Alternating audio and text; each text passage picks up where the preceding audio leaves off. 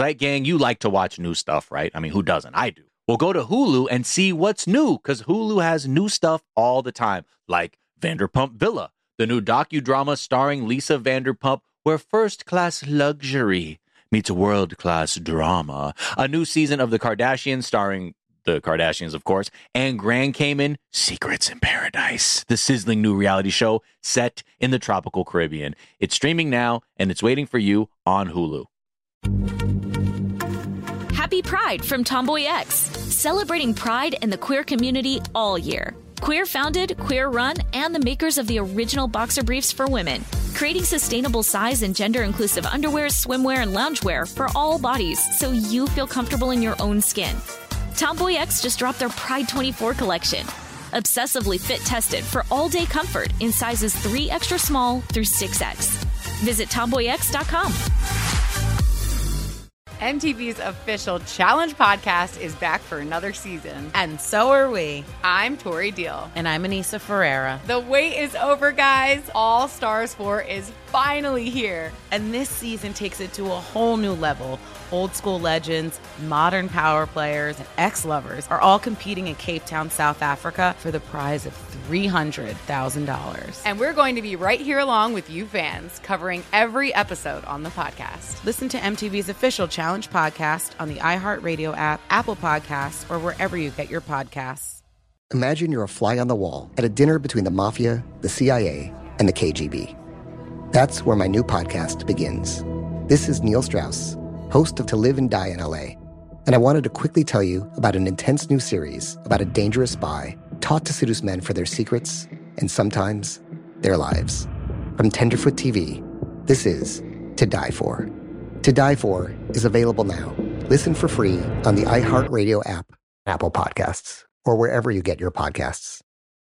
Hello, the internet, and welcome to season 246, episode 2 of Dirty Zeitgeist, a production of iHeartRadio. This is a podcast where we take a deep dive into America's shared consciousness.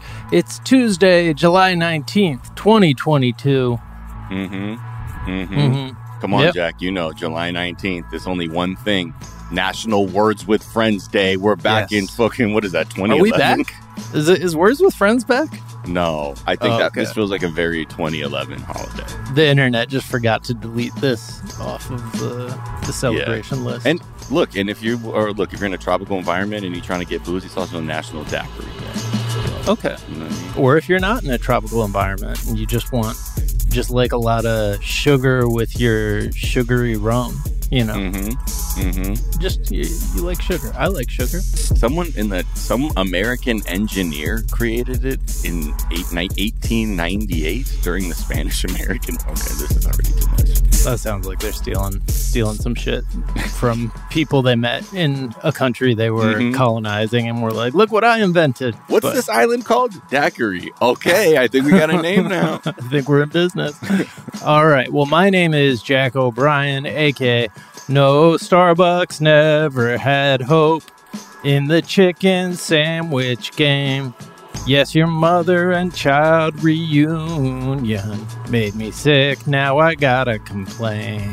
That is it's Paul Simon's Mother and Child Reunion. So shout out to the quarantine kids hearing us talk about that being the name for when you stick an egg with a chicken. Yep. In a dish. Yep. In a dish. Starbucks tried it. Didn't go well. I feel like that's like a deep cut, the Mother and Child Reunion, but it's like a deep cut off his greatest hits album. So I don't know what you call that. It's like not that's one like of his top five. For the heads. That's for the heads. It's for the greatest hits, deep cut heads. the true Simon heads. I'm thrilled to be joined, as always, by my co-host, Mr. Miles Gray. When the sun shines, we'll shine together. Told you I'll eat you forever. Said I'll always be your friend. Took an oath, I'ma stick it till the end. Now with more lawsuits than ever, know that we'll still have each other. I believe Subway uses real tuna. I believe Subway uses real tuna. Una. Eh. Subway uses real tuna. Okay, shout out to Lockeroni. It's like you... Look, the judge allowed like the lawsuit that's like, yo, the Subway tuna is not tuna lawsuit. To we're talking about it. I know. So I'm just saying it's going to be most of the episode. Because guess what? I have shit to say. Okay. Una. Hey. That's fun. I love that. Well, speaking of fun and things we love, we're thrilled to be joined in our third seat by a brilliantly talented comedian, actor, writer, who you know from Los Spookies, Shrill Search Party. Please welcome back to the show, Greta Titelman! Greta! Oh, my goodness. I want you to know that Mother and Child Reunion by Paul Simon is like one of my favorite Paul Simon songs. Wow. Really? Amazing. Mother and Child Reunion. Yeah. Yeah, it's a good one. It opens up with that egg beater guitar. It is a little bit of a deep cut. It's a deep cut, but it really does hit. And also, I ride very hard for Subway tuna. Wow, there we go. Perfect. Well, look at that. See, we nailed this for today. Little bit about me. So I'm not the biggest Paul Simon fan. Like I know a good amount of the songs, but how did you come into contact with your most favorite child and daughter reunion song? Like, how did you end up interacting with it? With that Paul Simon song? Yeah, because I'm hearing it's a deep cut. I mean, like, is it just one of those things? If you grew up around Simon parents, it was just blasting or something? Yeah, I also think that like there's something very East Coast summertime about listening to Paul Simon. That's Paul Simon, James Taylor. If you grew up, if you were born in the window of like 1980 to 1995. I'm going to give you a 15-year window. Wow. I feel like you had exposure at some point in an East Coast summer to listening to, like Paul Simon, Bruce Springsteen, James Taylor. Right. You know, Little Billy, kind of Billy Joel. That was kind of year round for my family. Yeah. But we were a big greatest hits family. We had all the greatest hits albums for like all of those people. So I had I wasn't going beyond that. Very like white East Coast family vibes. Right. Is exactly how I would describe it. That makes so much, because, you know, Her Majesty, who also grew up in the same region you did, She always puts on Paul Simon like on a long car ride. And she's like, my dad always just used to play it. Yeah. So I'm like, this is some nailed on cultural shit. It's very like we're hot. We still have the AC going, but it's so humid that we can't avoid it. We're in the car 4 hours. We're driving to Rehoboth. Right. We're listening to Oh, you're going to Rehoboth? I'm not going to Rehoboth personally. We were more of a Nantucket family ourselves. But Rehoboth. The Nantucket drive, I just wanted to say it with the accent. Long, with that Delaware accent. Yeah. Rehoboth. I'm going back to the Jersey Shore in about a week and a half. So making Manco and Manco Pizza? Annual pilgrimage, Manco and Manco Pizza. Okay. The boards. We're going to go up the boards. We're going to get some Manco and Manco. And love it. Yeah. I'm pumped. I can't wait. It's going to be great. Love that. And then a week in Pittsburgh. Hey, Pittsburgh. My dad's from Pittsburgh. Oh, really? My in-laws are from Pittsburgh. And there we go. And I grew up in Wheeling, West Virginia, which is like kind of a suburb, sneaky suburb of Pittsburgh. Anyways, we're all connected. Yeah. We're going to get to know you a little bit better. We're all connected. In a moment. First, we're going to tell our listeners a couple of things we're talking about. We're going to talk about just the mainstream media articles in the aftermath of Roe being overturned and how they're covering the case of the 10-year-old rape victim who crossed state lines to get a legal abortion, and just the way that that's being covered, miscovered, and just where we're at with the mainstream media, not just the right wing, the mainstream media as well. Yeah. We're going to talk about Subway Tunagate. We have new developments that are shocking. It's tuna, all right? It's not a tuna. It is tuna. It is a tuna. And maybe some other things. And we'll talk about Major League Baseball. It's like the one time a year when it's okay to talk about Major League Baseball because the All-Star game is happening. And did you know that shit was happening in L.A., Miles? Yeah. Oh, okay. And I knew because like all the people who like work at Dodger Stadium authorized a strike. that like could have, I don't know if they're striking at the stadium, but it's, So there was like a news peg with it, because like somebody hit me up and was like, hey man, like I'm thinking of paying absurd amounts of money to go to the watch men swing sticks the home run derby. I am so not invested in baseball at all, like in of all sports. Like, I love watching sports. I love hockey, I love tennis, I love basketball, I will watch football, but like for some reason baseball is just so long, but I think that like an all-star situation I could be into. Yeah.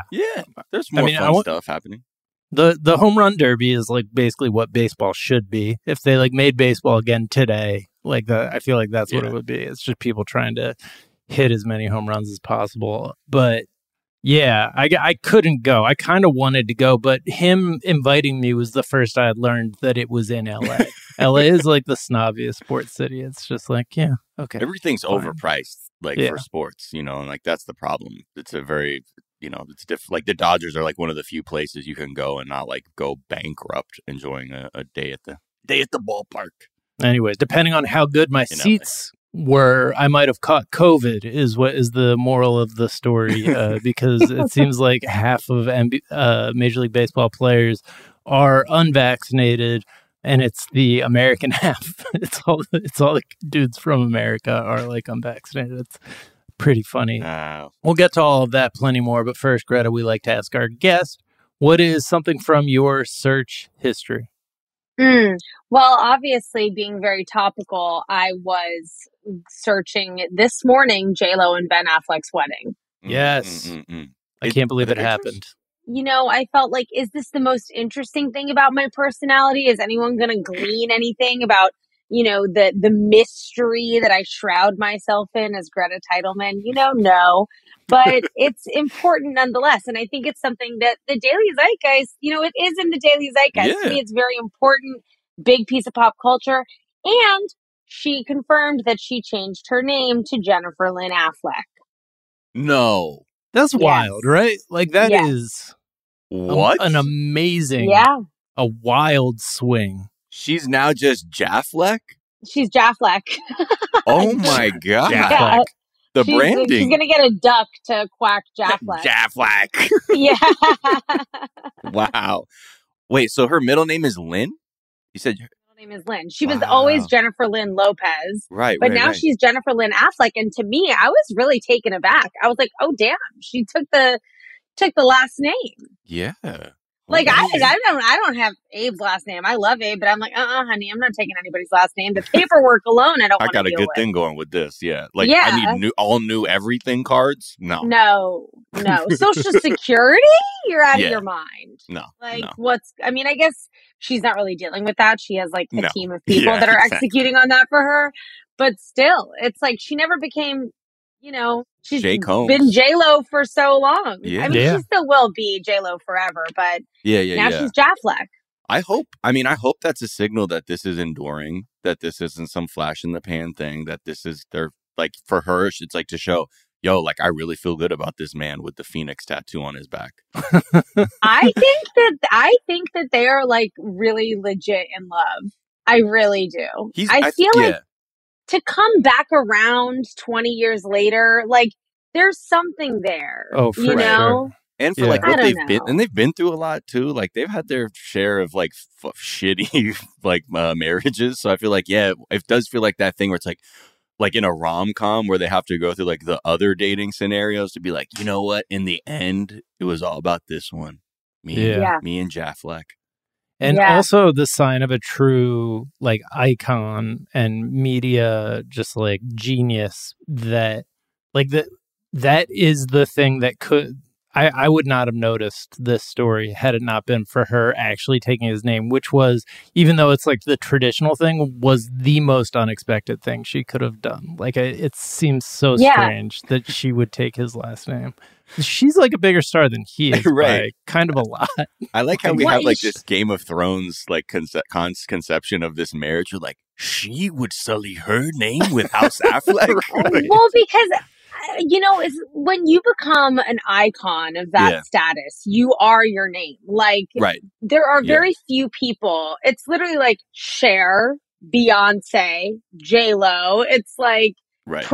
Yeah. Dolly Parton. Are very few people that are singular in their name. Sure. And then to like change it's you know, warms whatever. Yeah.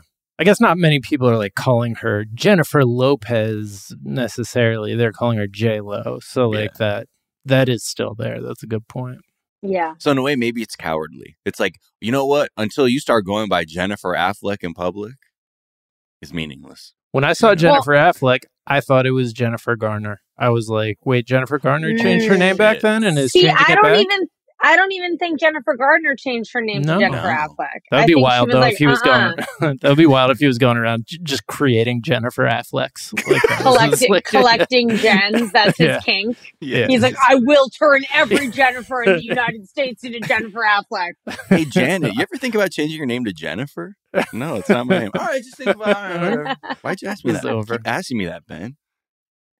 But I was going to say something and then I forgot about names, and that was really dumb. And I don't know why I said I was going to say something and then I forgot. Her brand. She should go by Jennifer Affleck and not J Lo. Otherwise, she's not Affleck, Beyonce. I don't know what I was. I don't know what I was going to say. Back. But I mean, here's what I will say: when Kim Kardashian West changed her name back to Kim Kardashian, what a branding nightmare she had built! Like. KKW Beauty and all these other things, and then she's has since relaunched everything else. But it's kind of like it's hard to. Or counterpoint, it's like when you know, an athlete can change their jersey number and just sell more jerseys because they're like, I'm this new number now, and people are like, fuck, well now I got to buy this version. I remembered what I was going to say when Mariah Carey married Nick Cannon, and Nick Cannon got Mariah tattooed. From literally shoulder to shoulder across his back. And she got MC tattooed on her wrist for her new initials, even though they were the same as her old initials. Chef's kiss. Oh, I don't know. That him. Is perfect. That is. That's the hack right there. 100% Mariah Carey. Delivering full Mariah Carey. Oh, that's so nice, honey. Here's what I did. I got one too. But those are your initials. Yeah. Mariah Cannon, right? Yeah. Mariah and I'd like Cannon. You to write my vowels as well as yours. Thank you. Yeah. I feel like that's the vibes I'm getting from that. What is something you think is underrated? Hot dogs. Uh-oh. Mm-hmm. Really having a moment right now. Why? Is this has someone brought this up already? No. No, not at all. I think the closest we got to was putting a banana in a hot dog. With peanut butter and jelly. That was a little insight to my weekend. Jack sent me a picture of on the air. I saw that. Banana in brioche with Nutella, and he did it, and it got the approval from children. I'm the stoner chef goat. Yeah. Anyway. Glizzy. Yeah, exactly. Yeah. Banana, Nutella, glizzy, a.k.a. the Miles Gray. The Miles Grizzy. You know what I mean? Here's what I'm going to say. I'm going to say this. Hot dogs underrated, hamburgers overrated. It's barbecue season. Mm-hmm. I'm just here to tell everyone I don't like coming to your barbecue and not being presented with a hot dog. Like to me, they're delicious when you it's a special food, it's a summer food. It's like, seasonal. It's a seasonal delight in my mind. True. I'm not eating a hot dog in winter. December, I'm eating a hamburger in winter. Yeah. But you know what? I love a hot dog in summer because to me, nothing says summer like a crispy dog on an open flame in a Martin's potato roll, honey. Oh, okay. Wow. Okay. What kind of frank are we talking? You got specific with the bun. What kind of frank? Yes. So I like this from a German butcher shop in Scranton, Pennsylvania. They make really good hot dogs, and that's what my aunt gets. And those things are really good. But get your local butcher shop hot dog. Get a good quality dog. Okay. And if you can't fuck with that, I don't care. Give me a all beef Hebrew natty. Give me a ballpark frank. Nathan's? Like, how about Nathan's? Nathan's, sure. I'm not gonna be crazy over here. I just want the option. I want it to be charred on the grill, put it on a little bun, give me ketchup, mustard, relish, chopped onion if we're feeling crazy. Oh, yeah. You got to. Hot dogs are almost unfuck-upable, too. Like, they're, I mean, there's probably varying levels, but, like, the worst hot dog is, like, a 4 out of 10 on the, like, what delivering on your expectations for a hot dog chart, whereas, like, a bad burger. Oh. A bad burger is it's gross. Yeah. It makes you, like, want to throw up. I will say, have you ever spiral cut a hot dog? No. Okay, is that so, like when you just so cut like around it? Yeah, like if you take a link and then you just kind of rotate it along your knife blade and get it like a nice spiral cut down the length of it. So when you grill it, you get more surface area that chars up because I like a little bit of char crunchy to it. So by doing that, it like kind of even lengthens it a little bit. So if you have a longer bun, it'll fit your bun, get more charred surface area. Anyway, try it. It's a delight. Wow. More girth and more length, honey, on that hot dog. Exactly. And that's what we're always looking for. Addition through subtraction. Mm. Wow. What does it come out as? Does it come out as like a curly, does it look like a pig's tail? Like depending on how deep you cut it, right? Like if you go too deep, like it will get a little fucking spooky. But as long as if you kind of get down, like the way you could do it is like take like a kebab skewer or something, like put a wood skewer through it. That way, you won't cut fully through because you have that in the core of it. Got it. Okay. Also, if you want to go even further, you render some bacon fat and you pan fry that shit in the rendered bacon fat. And you got like a ripper that isn't quite a ripper. Anyway, yum. That's my 2 cents. You know what I cannot get behind? And I saw it on TikTok. People slicing the middle of hot dogs, opening it up, filling it with burger meat and making like a hamburger hot dog combo thing. Yeah. Fuck that. No. It's like, let's just give me a good hot dog and that's it. Heard. Yeah. The internet needs to just shut the fuck up every once in a while. Yeah. Just be like, just go grill with some human beings and see how they feel about that bullshit. If I come to your barbecue and you are giving me some Frankenstein's monster TikTok ass shit, like hot dog hamburger combo, I'm leaving. Yeah, I'm not. You scare me as an individual. Yeah. That is an aggressive act of violence towards your guest. It is. If you're experimenting on me with your TikTok bullshit, no. Mm-hmm. Unless you're like, wait till you try it and it actually pays off, but otherwise, please spare me. No. And also, I'm going to put it out there, a little cruel to the animals. Like, it adds, like, a layer of animal cruel, like, humiliation to the animal the normal animal cruelty that we're condoning by, like, eating the animals to be like, I'm going to stick you inside of you. And it's just like, come on, man. Is it, how does it rank next to Mother and Daughter? Mother and Child Reunion is still worse. Mother and Child Reunion is still worse than wrapping a hot dog in ground beef. A Mother and Child Reunion being taking a chicken egg and chicken and eating it together. Is that what you're saying? Yeah. That's fucking disgusting. That now I'm just going to think of Mother and Child Reunion. That's what that song's about. That's what that song's about. It's about Oyako Donburi from Japan. It's when he was on tour in Japan, he was offered Oyako Donburi. Hey, we do know he likes to take, quote, inspiration from going to foreign countries. Great. Wow. Yeah, right. Yeah, he's a skilled thief, I would say, but voice like an angel. All right, let's take a quick break. We'll come back. We'll talk about Politico.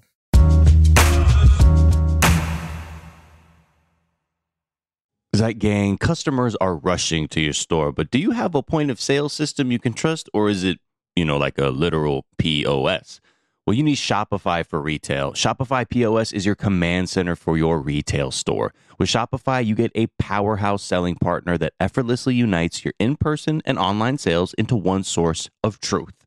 Connect with customers in-line and online. Look, you want to use TikTok? Well, guess what? They have plug-and-play tools built for marketing campaigns on platforms just like that. Get hardware that fits your business, take payments by smartphone, transform your tablet into a point-of-sale system, or use Shopify's POS Go mobile device for a battle-tested solution. Plus, Shopify's award-winning help is there to support your success every step of the way. Now, I was looking at Shopify.com, and I'm trying to get some answers. Let's say, how to bustling retail business, and I need, maybe some hardware to be able to sell my wares on the street, take credit card payments, whatever. And I know Shopify is easy to use. Half the time I buy something online, I'm like, oh, yep, they're using Shopify. And if you need to learn more, check out their website. It's super easy to navigate, whether you have questions about how you can optimize your inventory or, again, looking for hardware to make sales easier. Shopify.com has all of that. Just go there. Check it out. So sign up for a $1 per month trial period at shopify.com/TDZ, all lowercase. Go to shopify.com/TDZ to take your retail business to the next level today. Shopify.com/TDZ. Happy Pride from Tomboy X, celebrating pride and the queer community all year. Queer founded, queer run, and the makers of the original boxer briefs for women, creating sustainable size and gender inclusive underwear, swimwear, and loungewear for all bodies so you feel comfortable in your own skin. Tomboy X just dropped their Pride 24 collection, obsessively fit tested for all day comfort in sizes 3 extra small through 6X. Visit tomboyx.com. You like to watch new stuff, right, Zygang? I know I do. Well, go to Hulu and see what's new, because Hulu has new stuff all the time, like Vanderpump Villa, the new docudrama starring Lisa Vanderpump. Join Lisa and her hand-selected staff at Chateau Rosabelle, a glamorous estate in the French countryside, as they live, work, and play together 24/7. Vanderpump Villa is where first-class luxury meets world-class drama. And don't miss the new season of The Kardashians, starring The Kardashians, of course. And Season 5 promises new horizons for the entire Kardashian clan. And if you're looking for steamy streams, check out Grand Cayman, Secrets in Paradise, the sizzling new reality show set on the tropical Caribbean island of Grand Cayman, where the rich come to play. But be warned, it's a small island, and secrets don't stay secret for long. So come check out what's new on Hulu this month. It's streaming now, and it's waiting for you on Hulu. Mother's Day is right around the corner, and in true She Pivots fashion, we're highlighting moms who've dedicated their lives and their pivots to supporting mothers. The iconic Christy Turlington will join us to talk about launching Every Mother Counts after pivoting from her 90s supermodel days. And later, the co-CEOs of Baby to Baby will share how they're addressing the needs for millions of babies and moms. So tune in and subscribe to She Pivots. New episodes out every Wednesday. Listen to She Pivots on the iHeartRadio app, Apple Podcasts, or wherever you get your podcasts.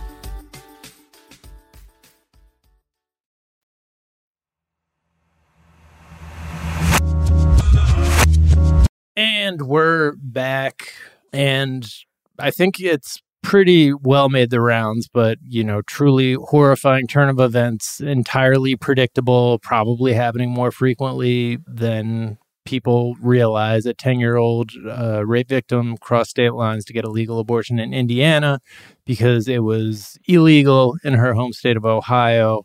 And this was reported in the Indianapolis Star. And the right immediately started claiming it was fake news and bullshit. But actually, the first people to claim it was fake news was the Washington Post.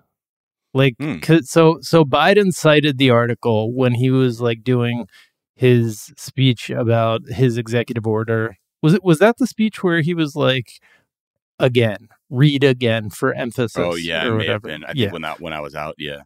So. The Washington Post, I guess they really wanted to give Biden a couple Pinocchios or whatever the fuck they do there. So they did this fact check where they were Glenn Kessler from the Washington Post was a one source story about a 10-year-old and an abortion goes viral, and was just kept leaning on the fact that it was a one source story. Mm-hmm. Which it was by necessity, because it is about a 10-year-old, you fucking right. Ghoul. It needs to be about a 10-year-old. And also, it's about a 10-year-old who is technically, doing something that some people, powerful people in her state, would think is illegal and want to make illegal. So the head of the Nieman Lab wrote an article about how, journalists need to get comfortable with writing stories where there's not the thorough sourcing that they're used to, because now a bunch of Americans are living in a state where just getting healthcare, life-saving healthcare, is illegal. And everybody's fucking terrified of going to jail. So I think that's a very good point.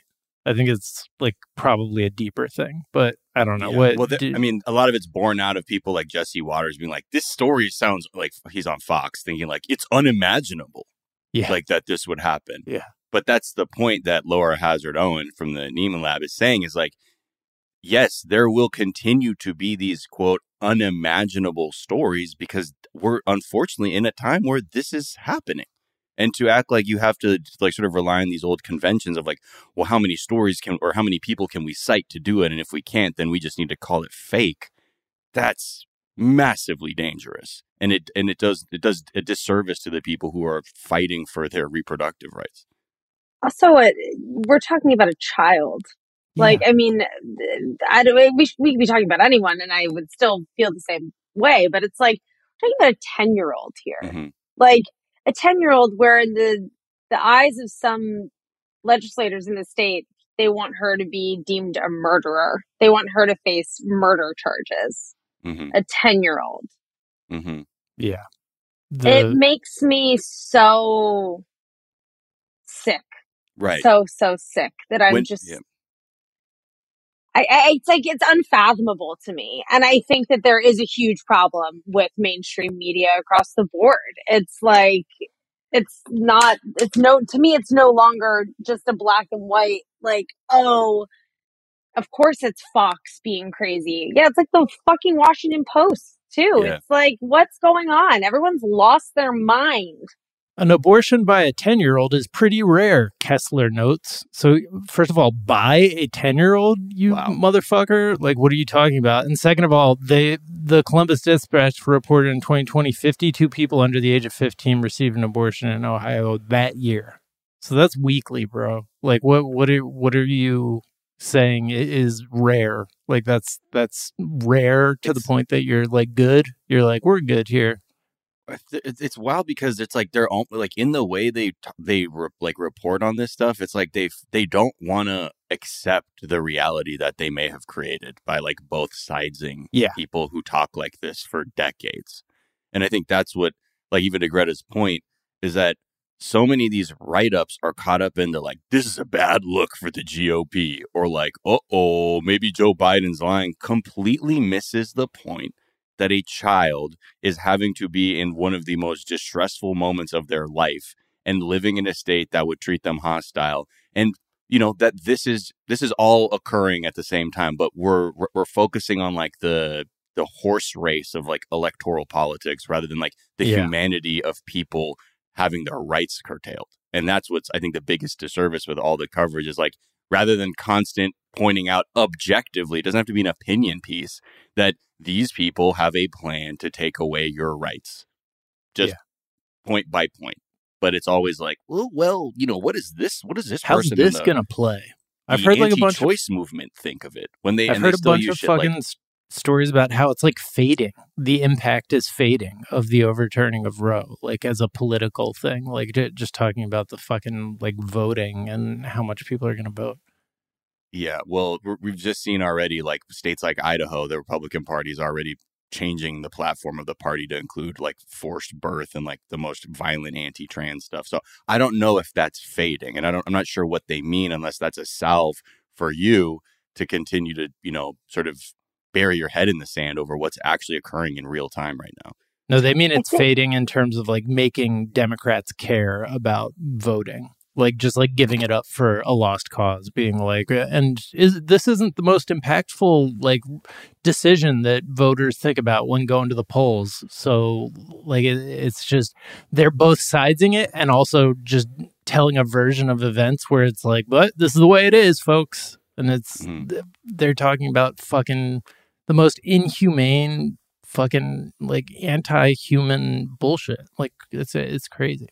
I do think though that the question that remains, especially for, I mean, younger generation of voters is like, does it matter? Right. And I think that when we watch, you know, people make decisions for a country where the majority of the country is against the decision, it does make you feel like, well, what the fuck is the point? Yeah. I think that's a huge mind fuck for a lot of people. And I think that it's something that I'm definitely extremely concerned about, especially with the midterms and everything coming up and who's going to be running for president. And it's all just so scary and volatile and sad. And I think that we're so beyond divided that it's almost like we've become desensitized to these issues that are humanitarian crisis, climate crisis, all of these things that are so much bigger than whether or not you're a fucking right or left winger. It's like, yeah. Well, we're seeing this play out in like multiple arenas, right? Where like the accepted wisdom of the 20th century or way of doing things worked for the 20th century. We are now in a completely different place. Like whether that's the pandemic and how to handle the pandemic and like the economics of a pandemic. There are so many ways that people need to begin thinking about how we do things in new ways, but everything's being done like just in the status quo way. And now people are wondering like why nothing works the way it does. Like we don't have a media apparatus that can properly convey to people what is actually happening and who is responsible, because it's trapped in this like very like kumbaya, like Republicans and Democrats can't get along and we don't want to take shots at people who are actively trying to harm others and take away their rights. Yeah. And we're not able to authentically describe those kinds of actions for what they are. And then even with, you know, with stories like this, they're finding themselves in places where they're looking at a situation now where, you know, the activities of potentially like anyone with a uterus in this country could become illegal. And they're like, well, how do you report that stuff? Like, is anyone going to want to talk to us? Because I need like 9 on the record sources. If not, what's the point of reporting it? It's like, well, the point of reporting it is to let people know the state of things across the country. And it's grim for a lot of people. But, you know, we also have a lot of, you know, these journalistic outlets are in places where the threats aren't necessarily the same. So it's right. All like morphed into this way that nothing is properly working. Right. There's a New York Times piece that does a good job of like, it talks about the 10-year-old case. It talks about a person who had a miscarriage and had to fly from Texas to Colorado and like spend thousands of dollars to fly to Colorado for an abortion, sitting in the front row so that she could reach the bathroom quickly in case she had to deliver. Like good details, good like journalism of like what this shit actually looks like in people's lives.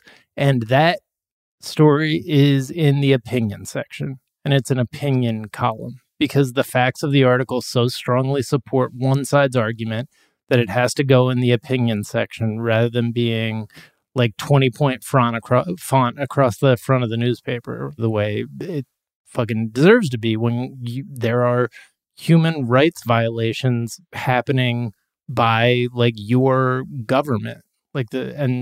Yeah, I mean, Miles, you alluded to this like Politico article, like this idea of like they have these quotes from these like Republican strategists about the 10-year-old case. And they're like, I'm not touching this story with a 10-foot pole wrapped in a blanket, wrapped in a whatever. And it's like and the piece itself is like the case has become an instant flashpoint in the nation's abortion wars, alarming Republicans as they try to use abortion to rally base voters without alienating the majority of Americans who say abortion should remain legal. It's like reading coverage of how the Rwandan genocide is like a politically risky gambit for the Hutus. It's like, what? You are living in a fucking nightmare, and you're talking about like it's political optics. Yeah. I mean, I feel like it feels like it's just a symptom of how the United States operates, right? Like we've thoroughly devalued what a human life is worth just in the name of profit and like wars of conquest and things like that, that it's poisons even how we talk about what's happening with each other. Like it's just even like, yeah, well, that's a bad look. Not sure what the human cost is because that never factors into a single thing that is done in this country. And it's like, that's how you see this reporting play out to the point where like you're saying, oh, that's like it's almost like a hot take or an opinion to like thoroughly describe the situation a human being is in. It's like, well, that's too compelling for one side. Like, what the fuck? That's the truth. And that's what people need to know. Right. Also just the general avoidance of not wanting to talk about the reality that now we're all going to be living in. It's like, well, you can't, you either need to be able to talk about the reality that these people built for us, or maybe assess why it should never happen in the first place. And I think it's just the cowardice and the general avoidance of being able to be like, yep, we're dealing with the fact that a 10-year-old, a child, is pregnant. We're not even talking about how or why, what those circumstances are. And, you know, I literally can't even, it makes me so mad and hopeless as a woman. Like we just don't have rights. Yeah. As a woman, as a child, I mean, like, as a child, you don't have rights. As a woman, you don't have rights. But don't worry, your unborn baby has more rights than you do, so. Right, even if it costs everyone their life. Yeah. In which case, what is that all for? And, you know, there's even the idea that people are like, there's like an article in like the New Republic. It's like, don't expect the corporations to save you either. Like, oh, definitely. Yeah. You know, because even in the beginning when they're like, hey, if you're subservient to our corporate enterprise, we will give you the protection of healthcare. And, you know, there's already companies like Facebook and like Snapchat or whatever that have been real coy about what they do with user data as it relates to this kind of stuff. And, you know, at every level, yeah, it is. You look at things and you're like, Jesus, where does the bit of like respite come from? And yeah, the more you think about it, it's like, it's, you know, having to accept that the leadership is really unable to do those things and having to, you know, figure out like as human beings how to do that for each other. And it's just it's all just very new for people who I think are used to this idea that it's like, yeah, you vote for these things and then these very basic rights stay in place, and, you know, they can bicker about the other things going on, but yeah, there's not much to protect us these days. The idea that this is like not a politically like that it's not going to win elections, or that it's like becoming less impactful with voters, or it's not like the main, like people vote with their wallet and they're going to vote based on what they see at the gas prices. Like that's being said by the same people who are covering this story in such like an unaccountably like drab and bland way that makes it seem like we live in like an unbreakable system where this is just like part of a game.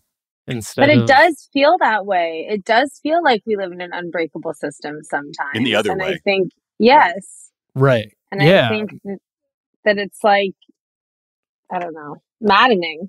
Yeah. It is maddening for sure. But like, I think the fact that our entire corporate media apparatus is just speaking in terms of like wins and losses and like optics and who's going to win and who's going to lose, like they've lost perspective. They have lost like any sort of sense of proportion, I feel like. And it's, I don't know. And instead of covering it like a human rights crisis, they're covering it like a politically like risky gambit by the fucking Republicans. Yeah. I mean, you saw how much, you know, like even the invasion of Ukraine by Russia got a lot of like inches of people saying like, this is terrible. This is a human rights violation. And, you know, because at the end of the day, that benefits a military industrial complex. So there's a reason to cover that in a way that like urgency and action has to be part of like the narrative around it. And you look at something like this and it's it's clear that like just the idea that protecting or sanctifying someone's humanity and what their physical rights are and like the curtailing of that isn't like this top of the line issue every single day for the people who are, you know, communicating to like, you know, the public that rely on them to know what's going on. That makes it. Yeah. It just makes it feel very. Yeah. Just. You realize what is more important at times. And again, like we're reminded over and over, there's no amount of climate change death or child shooting deaths or things like that can really affect things, because, you know, right. it's not always like a profitable thing to say like kids just like we need less guns so children can be safe, or we need less goddamn fossil fuel extraction so we can have a planet for people down the road. But Greta, to your point about like it does feel like this unbroken, unbreakable system that it just like refuses to like hear what we're saying or like refuses to observe our humanity. Like there are times when people like break through that and all they do is just like change it to be like, no, so like this thing is obviously fucking insane that like, you know, like Bernie Sanders or AOC or, you know, any of the people who like have a stance that is like, no, this isn't a given. Like this shouldn't be a given. These are like wide open, blatant like ways we're being mistreated. And like, here are some things we could do about it. And like the thing that makes it feels so much like it's unchangeable and unbreakable and like, you know, not even worth like imagining a different way is that the entire mainstream media like just ignores the fuck out of those people, like just completely. And so the way they talk about things is completely in this other way that just makes, it's like designed to sap you of all like imagination and energy.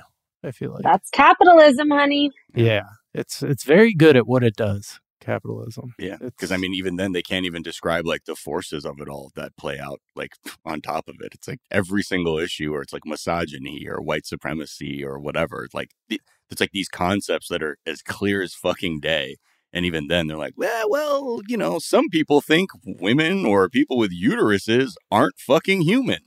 Right. And we get this like very obscure retelling of what we're experiencing, and it unfortunately keeps a lot of people like in a position of like questioning and wondering like what's going on versus being able to tell people this is what's going on and this is what needs to change. Yeah.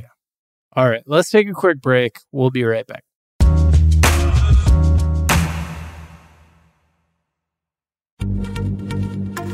Happy Pride from Tomboy X, celebrating pride and the queer community all year. Queer founded, queer run, and the makers of the original boxer briefs for women, creating sustainable size and gender inclusive underwear, swimwear, and loungewear for all bodies so you feel comfortable in your own skin.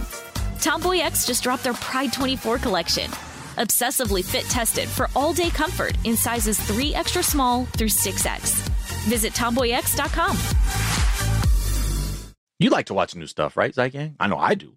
Well, go to Hulu and see what's new, because Hulu has new stuff all the time, like Vanderpump Villa, the new docudrama starring Lisa Vanderpump. Join Lisa and her hand-selected staff at Chateau Rosabelle, a glamorous estate in the French countryside, as they live, work, and play together 24/7. Vanderpump Villa is where first-class luxury meets world-class drama. And don't miss the new season of The Kardashians, starring The Kardashians, of course. And season 5 promises new horizons for the entire Kardashian clan. And if you're looking for steamy streams, check out Grand Cayman Secrets in Paradise, the sizzling new reality show set on the tropical Caribbean island of Grand Cayman, where the rich come to play. But be warned, it's a small island, and secrets don't stay secret for long. So come check out what's new on Hulu this month. It's streaming now, and it's waiting for you on Hulu. MTV's official Challenge podcast is back for another season. And guess what? So are we. Just in case you forgot, I'm Tori Deal. I'm a 6-time finalist and a Challenge champion. And I'm Anissa Ferrer, and I've been gracing your screens for the last 2 decades. I am a veteran challenger and Challenge All-Star. And speaking of All-Stars, All Stars 4 is finally here. I'm going to be honest. I literally thought this day was never going to come. Well, the Challenge gods have answered our prayers, and we're going to be right here along with you fans covering every episode on the podcast. And this season takes it to a whole new level. Old school legends, modern power players, redemption seekers, and ex-lovers are all competing in Cape Town, South Africa for the prize of $300,000. Anyone can win, relationships matter, and only one All-Star will claim the title of Challenge Champion. Listen to MTV's official Challenge podcast on the iHeartRadio app, Apple Podcasts, or wherever you get your podcasts. Mother's Day is right around the corner, and in true She Pivots fashion, we're highlighting moms who've dedicated their lives and their pivots to supporting mothers. the iconic Christy Turlington will join us to talk about launching Every Mother Counts after pivoting from her 90s supermodel days. And later, the co-CEOs of Baby to Baby will share how they're addressing the needs for millions of babies and moms. So tune in and subscribe to She Pivots. New episodes out every Wednesday. Listen to She Pivots on the iHeartRadio app, Apple Podcasts, or wherever you get your podcasts.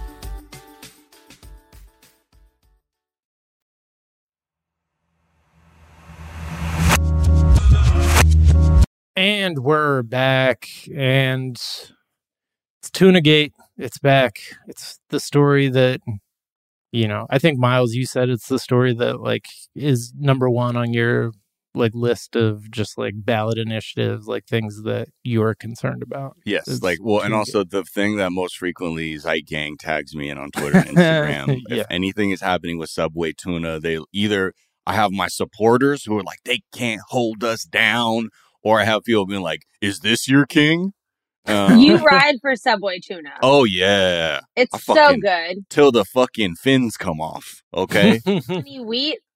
Oh, wow. I've never had it on honey wheat. Okay. I've always, look, I'm a, like, I've always had it just shoveling it into my mouth with my hands. You just say pint, no bread. Exactly. I'm like, yo, just give me the bag. Just give me the bag. You say, give me that, and then you say, I'll take a little sun chip on the side. I'll dip a little sun chip. Dip a little French onion sun chip. Yeah. Perfect. And a amuse-bouche is what we call it. Delicious. Delicious. But yeah, people know I love the Subway tuna. I love tuna sandwiches. I grew up eating tuna sandwiches as a kid. The best, so like when I had like that little moment where I had like a little bit of pocket money as like a preteen and like on my bike and like you could go to Subway. That was like me feeling like an adult. I'm like, I have experience with tuna sandwich and I will now order this rather than being like, Mom, what do I like here? So I have like this connection with the Subway tuna. Now, people carrying a briefcase. I'm just picturing little Miles riding his bike, carrying a briefcase full of just dripping out of the briefcase. Just all my Subway tuna in there. A little like wet mayo drip. Yeah. A little condensation. Remember the old wrapping paper that they used to have? Yes. That was like old Victorian drawings of like the early New York subway and shit. Yes. From my reel heads when they were doing the U gouge and cutting the U shaped like hole out the top and then not down the side. I totally forgot about that. Wait, I forgot about that. What? The U gouge. Okay, so if you look now, people they take the bread and they just slice it down the side and open. The way normal people. Back in the day, they used to cut around. They would like lay it like this and cut around the tops, so it was goughed out in a U shape. Oh, treat it like a giant bread bowl. Yeah, exactly. Oh, fuck, I forgot about that too. And remember the little top? If they weren't a real artist with it. The top would be like mad thin, crumbly and thin. It would just like be soaked in like 2 seconds. Anyway.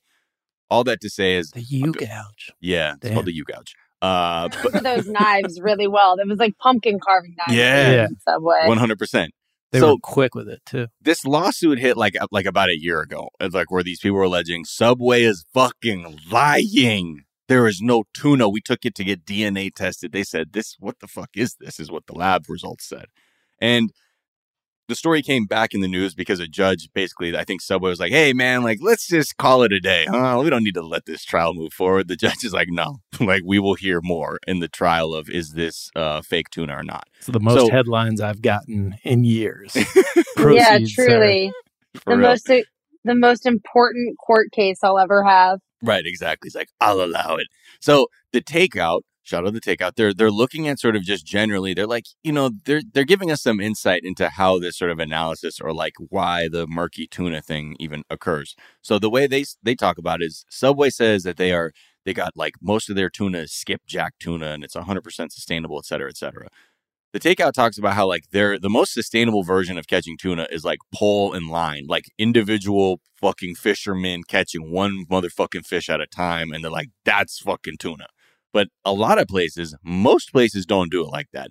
They use another process where they'll like surround a school of targeted fish that they're trying to harvest and just drop a big ass net around them and just scoop out a bunch of the fucking ocean at once. Yeah. And, Finding Nemo.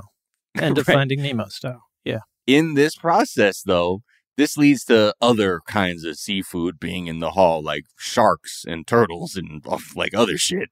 Turtles. And they said that could apparently be leading to this process as to why like it's not saying that it's a 100% tuna. And this is apparently an issue that goes beyond Subway. Like, a lot of tuna is mislabeled, apparently. I did not know this. Okay, wait, now that we just brought up turtles, this is making me feel really crazy. This does not make it better, Miles. I don't know. Look, you brought this forth as evidence of, like, so this explains it. We eat turtles in Japan, you know? Was this supposed to make us feel better because we're like, oh, sure, it's just other animals. It's just rocks, not like, and turtles. Oh, it's like... Right. Yoga mat or whatever they put in Wonder Bread. Well, some people were saying there was pork in it, and they're like, no, there's not fucking pork in this. It's, if anything, it's a bunch of ground up turtle and sharks. You don't know what's in the middle of that school of tuna. You know, there could be a pig in there. Frankly, who knows what the fish are eating anyway? They could be eating some fucking soprasada down in the ocean for all we know, and then a little bit of pig is inside of them. Like everything is so fucked. They could legit be eating yoga mats too that are just washed out to sea, and they're like, no, the only reason it's coming up is yoga mat because of the amount of fucking microplastics that are in everything now, and that's another issue. We have burger dogs. We have shark tuna turtle. Yeah, exactly. This episode is not making anyone hungry. Look, all I'm saying, I didn't bring this up to say, look, to each their own. I can't. Are you going to keep eating Subway tuna? Yeah. Let's be real. Yes, I'm being real. It's taken a lot for Miles not to respond to that, like Samuel L. Jackson in A Time to Kill. And say, hell yes, I'm going to keep eating it. Hell yeah, they deserve to die. And I hope they burn in hell. Do you remember in like the 90s when everyone was like, don't eat Wendy's chili. There are like fingers that get cut off in it. Do you remember that? Yes, just there that was, old unfounded rumor. Lore around like people finding band-aids and fingers and all this shit in Wendy's chili. I want to point out to people, so if you might be like, you'll never catch me slipping eating no fucking Subway tuna. Well, guess what? It ain't just canned tuna. Okay, in the Atlantic about 9 years ago, they did a story about how this nonprofit group had conducted like genetic tests on over like 1,200 samples of fish in the U.S. And they found that, quote, 59% of the fish sold in restaurants and stores with the label tuna was not tuna. So that's including sushi? Yes, they found 74% of sushi venues mislabeled items as, quote, tuna when they were not. Are they just dyeing it pink? What are they doing? I don't know.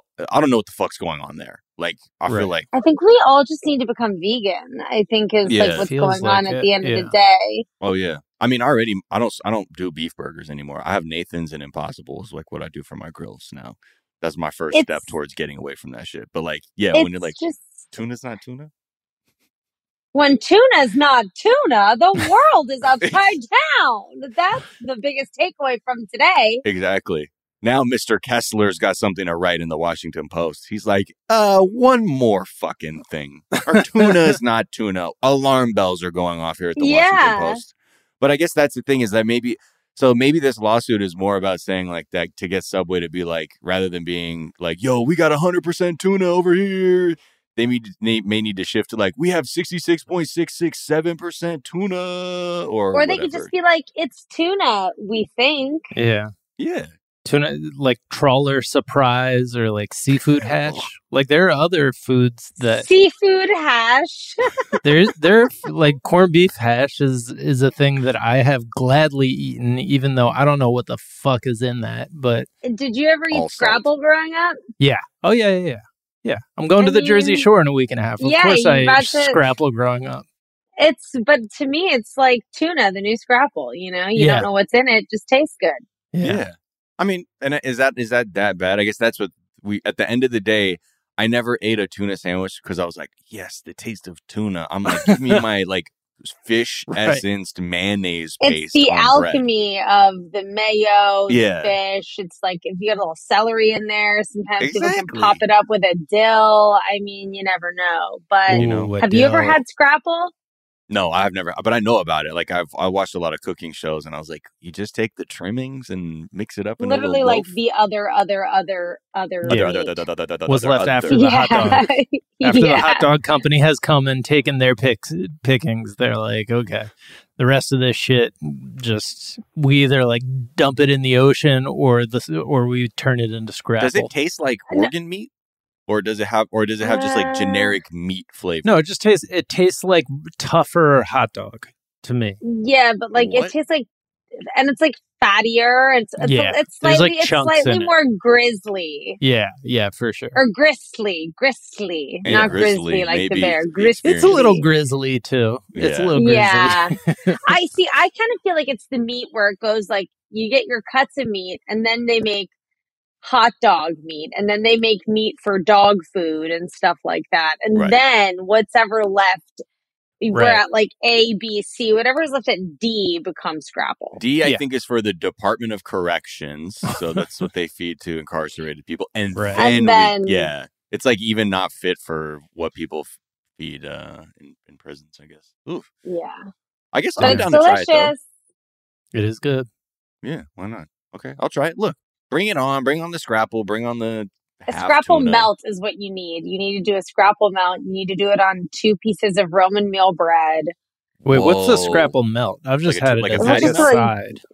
You fry it up in a pan and you put a little cheese on there. I had one of my friends growing up, her mom used to put slices of Velveeta on it. I mean, wow. I would get diarrhea for like days after, but I feel like you would get diarrhea by the end of that sandwich. By looking at it. I mean, honey, why do you think I have lupus? Okay, it's the autoimmune disease came from the scrapple Velveeta melt. It's crazy, but it's delicious. Oh, it will give you diarrhea if you're constipated. Let me make you that for you. Okay, I'm going for it. And yeah, if there's any store-bought scrapple, let me know. I'll pick it up.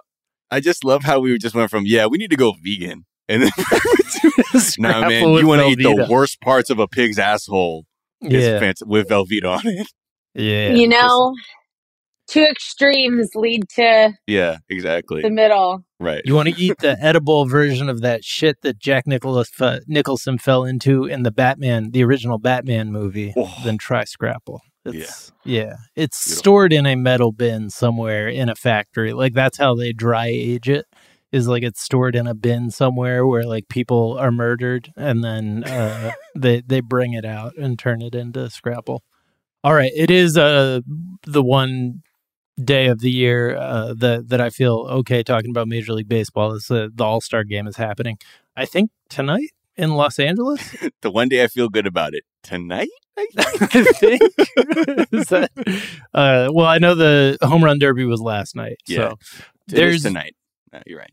Sorry, to clarify, the game occurring tonight, it's like the NBA, like All-Star game. It's like all the best players versus National League. Yeah. Put on their little outfits and go for a good game of ball, but it doesn't mean anything, right? It's just like fun. It does mean they turned it into a thing where I think if the AL or the NL, whoever wins, they get home field advantage in the World Series, or at least that was the case at one point. So they wanted to add stakes to it because everybody it's not just funsies. But it is mostly funsies, and they just like put people in. Like a pitcher comes in for like 1 or 2 innings, and then got it. Okay, there have been memorable All-Star games in my lifetime, but like the last one I feel like was like 99 or something. Yeah, honestly, I can't the last time I checked for a home run derby was probably that Sosa Maguire year. 99, at Fenway. Was that when he got busted for like taking steroids or something? Yeah, crazy? But like way later. Yeah. Right.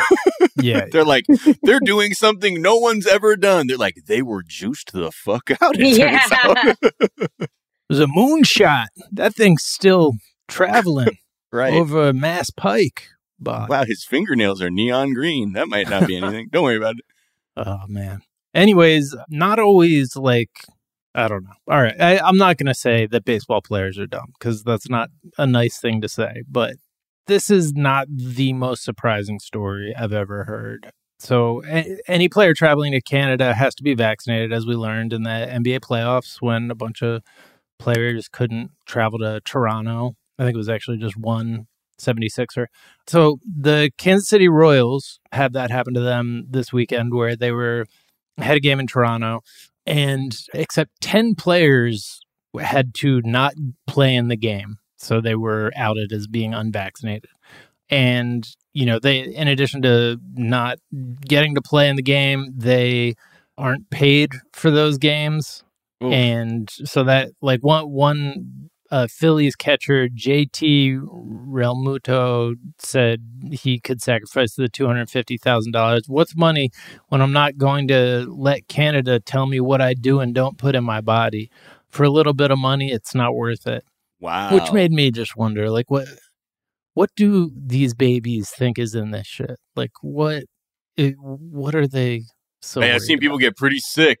Yeah, that was even though they got their vaccine. So I love also just shout out to the class solidarity there too. What's $250K, honestly? I know. I'll fart that away just to pound the Canadians. Like, what fool? That's not just a little bit of money. Stick it to them.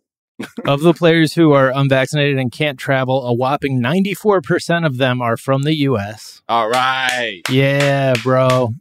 It's so embarrassing. This country is so truly mortifying. I'm just like, what the fuck is wrong with it's crazy. It's asinine. It's completely the most powerful people in our country are like these kinds of athletes, and then other like people in Congress who are asking like doctors if someone who's pregnant can give birth to a taco, right? And doing it with a straight face, and like we constantly just like let that shit cook too, which is wild too. Like that when you do stories like this, they're like, hey, anti-vax person, say some misinformation right now. Right. That's JM, our writer from Canada, who's just watching this with bemused detachment.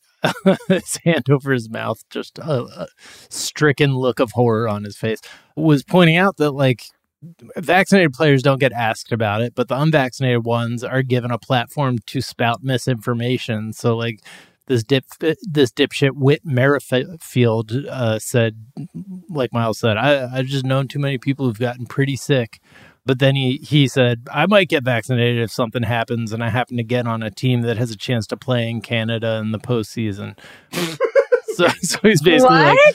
He's like, my team sucks. It doesn't really matter. But if I, you know, if it actually means something, I might actually do the damn thing. Oh, but fans loved that, I'm sure. But we're in this world where like these people aren't being challenged at all. And so they like, who was it? There was an NBA player who was like very adamant that they weren't going to get vaccinated. And then, like, their teammates, like, had a talk with them, and their coach, like, explained to them. Was it Andrew Wiggins? Yeah, it was Wiggins. That's right. Yeah. And then he was like, yeah, I got vaccinated. and had the season of his fucking career. I think that's what this guy needs to learn. Whit Merrifield needs to check himself with. I love that his take boils down to, look, if y'all were better at baseball, I might give a fuck about my life. Yeah. Right. Like, whoa. Yeah. And also just does not give a shit about the general, like, couldn't care less. A lot of it really does boil down to just America's individualistic, like, head up our own ass. Just so the idea no other humans exist except for me. Right. Because our lovely capitalist society is built for the individual. It's not built for the community. It's not built to actually... Right. Care for each other and give a shit about each other. It's the me constantly. Right. Yeah. And then if someone dares question or have a conversation about why you make said decision, I think there's such a premium that people are like, it's my fucking constitutional right. Right. That I get to do whatever the fuck I want to do, even if it means threatening the health and lives of other people. So it's like, again, it's, you know, people, vaccinated people aren't the ones that are being questioned about their information and their viewpoints. It's always the unvaccinated people that are saying some fucking psychotic shit. It's about freedom, man. Freedom from consequence at every turn for every single thing I do. That's what freedom is. Freedom from fucking consequence. Because I have misconstrued this concept of freedom where you can do anything you like into, I can be as nasty and fucked up as I'd like to anybody, and no one better say shit to me because this is America, and I just redefined freedom. The American dream is now just getting so rich that you can remove yourself from the human condition, which includes like dealing with other people. That you can say $250,000 isn't enough. A little bit of money, right? And again, it's what's $250,000 if I can say "fuck you" to Canada? Am I right? Well, again, that's the concept of the culture of "fuck you" money, which is basically I have so much money I can say "fuck you" to anything, and that's fucking freedom, right? That's tight, dude. Mm-hmm. Sick. Anyways, go Blue Jays, I guess. Is the moral of that story? Yeah. I would just love that it turns out like Toronto just was like this city that just crushes other teams. And they're like, yeah, bring your anti-vaxxers. Oh, right. You can't. Oh, sorry. Sorry about that. They like get to the World Series and they suck. They've just been playing like teams that don't have any players the whole season. That would be pretty funny. Oh, shit. Well, Greta, truly a pleasure as always having you. Was it? I feel like this episode I've just been like, everything's fucking bad. I've Scrapple and It was. You brought us a little joy. The news is bad and you bring us joy. So thank you so much for doing it. The news is definitely not good. I'll tell you that much. The news is not good, but it's always a pleasure to chat with you both about it. Well, that is why we're so grateful that you keep coming on, despite the news never getting any better. Yeah. Where can people find you, follow you, all that good stuff? Oh my goodness, you can listen to I'm on the Clown Parade, which is big money players, iHeartRadio podcast where I made a podcast from the POV of my stepmother character. So yeah, incredible. She's teaching you how to find a husband, how to, secure the bag of your dreams so that you too can have fuck you money. There you go. And that's out, and you should definitely go and check that out. And you can listen to my other podcast, Senior Superlatives, where I talk to everyone about their high school experiences. Both of you should come on. Would love to chat with you. Hell yeah. And then, Los Spooky Season 2 is going to be coming out in September at some point. Oh, nice. So amazing. Am I allowed to say that? I don't know, but I just did. Okay, so we're gonna get a breathless email from your publicist where they're like, "Whoa, whoa, whoa! How do you unpublish podcasts? Were you on the Daily Zeitgeist recently? Okay, well, like 10 people just heard what you said. So no, I get a lot of love from this podcast. I'm joking. It's worldwide. Nice. Internationally, we're always shocked. Locally respected. We're always shocked how many people listen and grateful. Very great. Wait, real quick. What were you like in high school? What was I like in high school? I'm curious. It's got to be something like this, right? It depends on what year. Oh, okay. Oh, shit. I was like big stoner vibes, scene-y kind of vibes. I had jet black hair and crooked bangs, and emo girl. Very cool. Were you smoking cigarettes too? Oh yeah, apartment lights. Okay, yeah. Making sure that like I'm like, you can't be that chick that I'm envisioning and not smoke cigarettes. Oh yeah, smoked cigarettes. Emotional. Wasn't very good in school. Art girl. Like kind of the whole thing. Yeah, we would have kicked it. Come on the pod and we can talk all about it. I feel Jack, were you a good student? Because you're giving me good student energy. I was a good student. Yeah. Yeah. That's why me and my were you really smoking cigarettes, Jack? Dork. I was smoking cigarettes, but you were? Okay. Yeah, but not like openly, like what do you mean? Have like a Marlboro 27 at a party? Yeah, exactly. Yeah, gotcha. Like smoking your butts that were in the ashtray. You're like, I'm gonna get a couple of these. Yeah. I went to prep school, so I was like dipping in the dorm, which was gross. Oh. Were you doing pouches? No, that raw, disgusting. Yeah, gross. Horseshoe, so man. Gross. Yeah, gross. Just a big one. Well, spitters all the way down everywhere in the room. So gross. Jesus. Truly the worst decision I've ever made in my life. Please, if you're young or old, don't start dipping. It's very hard to quit too. I feel like dip is very passé now, don't you think? I would hope so. I mean, my cousin still dips. I still know a few people that dip. And whenever people pull out and like pack a lip, I'm always like, really? Damn, yeah. I haven't seen that. I truly haven't seen that in 20 years. I feel like the way I see it now, as I see my homies who have just had kids, I think that's like their way of like secretly like getting fucked up or something. Like there's a weird thing that happens when you have kids and you're like, I mean, it's the midlife crisis. Like that's why so many men like lose their mind and, you know, do something. Start packing lips. Yeah, that is up there with the bad things that you can do. Come over to my house. We'll pack lips. We'll eat hot dogs. Taste dude. Yeah. You just had a kid and realized that everything you've done has been on the backs of women your whole life. Oh, is that kind of freaking you out? Choose to dip. Choose to dip. That's a great way to make that feeling go away. Yeah. Yeah. Just add to the disorienting feeling of your uselessness by adding a nicotine rush. There you go. Greta, is there a tweet or some other work of social media you've been enjoying? Okay, this one I really liked. Dan Licata, if people don't know who Dan Licata is, you need to follow Dan Licata on Twitter, one of my favorite comedians. And Dan tweeted, she's a 10, but she's already married to Bill Clinton. Oh my God. That's great. So that made me chuckle. Oh, shit. Miles, where can people find you? What's the tweet you've been enjoying? Oh, you can find me on Twitter and Instagram at Miles of Gray. Check out Miles and Jack Got Mad Boosties. Check out 420 Day Fiance with Sophia Alexander. If you want to hear me talk 90 Day, some tweets that I like. Okay, there was that. Jack, I know we like the same one. And I checked because sometimes I'll like a tweet and I go, if Jack saw this shit, I know he liked it too. And I know you liked it. So I'm going to skip that one. No, do it. Because it might not be the one that I was going to share. I got a lot.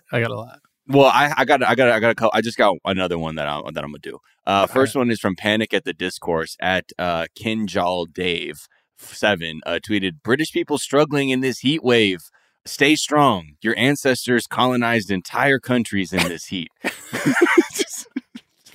I saw that this morning. That's good. People love to go for that one. And then another one's from Tori Rubenstein at Tori Rubenstein tweeted, and Jack, I think we saw this video over the weekend. It said, Joel Embiid dancing the hora is the only thing I want to see on social media this week. King. And Joel Embiid is at this wedding.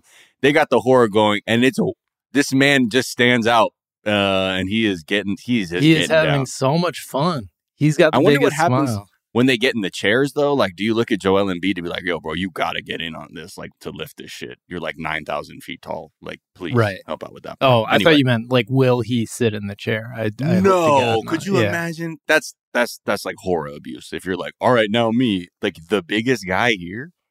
Right. Let's see. You can find me on Twitter at Jack_O'Brien. Some tweets I've been enjoying. Bailey Moon tweeted, Hunter Biden is the closest thing we'll get to a real-life Kendall Roy. Sarah AJ clearly tweeted, every Beastie Boys song is like three little piggies, egg fried rice. I spy some girlies and they all look nice. And then somebody replied with another one from Illy Boshin earlier in the year tweeting, Beastie Boys voice, I got my pants pulled down, my dick pulled out. I'm taking a piss in my very own mouth. I listen to a lot of Beastie Boys. My kids like it, and those both just resonated with me as Beastie Boys. I like my sugar with coffee and cream. You know what I mean? And then I liked just on the whole, the police claiming that like fentanyl, like looking at fentanyl killed them or like gave them contact high. Return of the Lloyd tweeted, throwing bags of fentanyl out the window during a police chase and the cops start spinning out and crashing like Mario Kart. Like that. Was that what did I hit the one? Candyman Tim Tam. Candyman Tim Tam? Yeah. At Candyman Tim Tam, it says, spits out mouthful of blood. Yeah. It's going to take more than that to kill me. Dentist, for the love of God, just floss. That was also on my list. That's a good one. That was the one I've been going through some teeth cleanings past couple weeks. And a little too. Hit close to home. It's hard. It's not going great. Anyways, you can find me on Twitter, Jack_O'Brien. You can find us on Twitter at Daily Zeitgeist. We're at The Daily Zeitgeist on Instagram. We have a Facebook fan page and a website, dailyzeitgeist.com, where we post our episodes and our footnotes, where we link off to the information that we talked about in today's episode, as well as a song that we think you might enjoy. Miles, what song do you think people might enjoy? We're going to just do a nice little instrumental beat track from Kareem Riggins called Summer Madness, but it's on an album that one of my favorite artists, Kamal Williams, put out under DJ Kicks. So this is called Summer Madness S.A. I think it's a reference to South Africa. But yeah, this is Kareem Riggins' DJ Kicks album. Get into it. All right. Well, the Daily Zeitgeist is a production of iHeartRadio. For more podcasts from iHeartRadio, visit the iHeartRadio app, Apple Podcast, or wherever you listen to your favorite shows. That's going to do it for us this morning. Back this afternoon to tell you what's trending. And we'll talk to y'all then. Bye. Bye.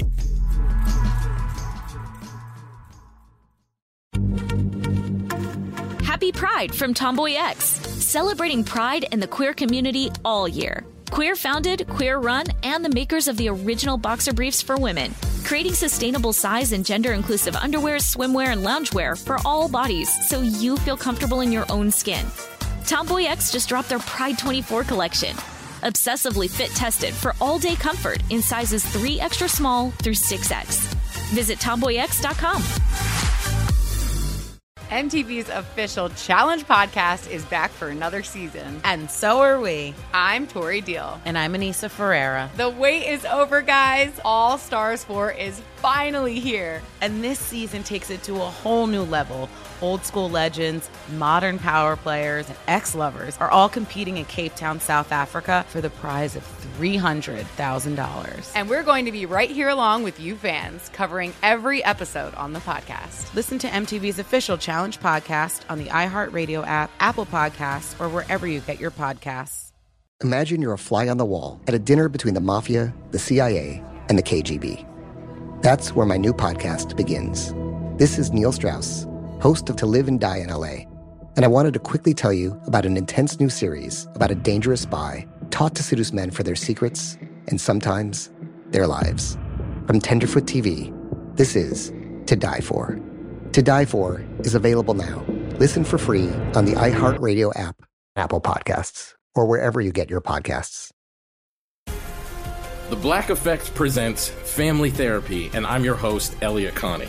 Jay is the woman in this dynamic who is currently co-parenting 2 young boys with her former partner, David. David, he is a leader. He just don't want to leave me. Well, how do you lead a woman? How do you lead in a relationship? Like, what's the blueprint? David, you just asked the most important question.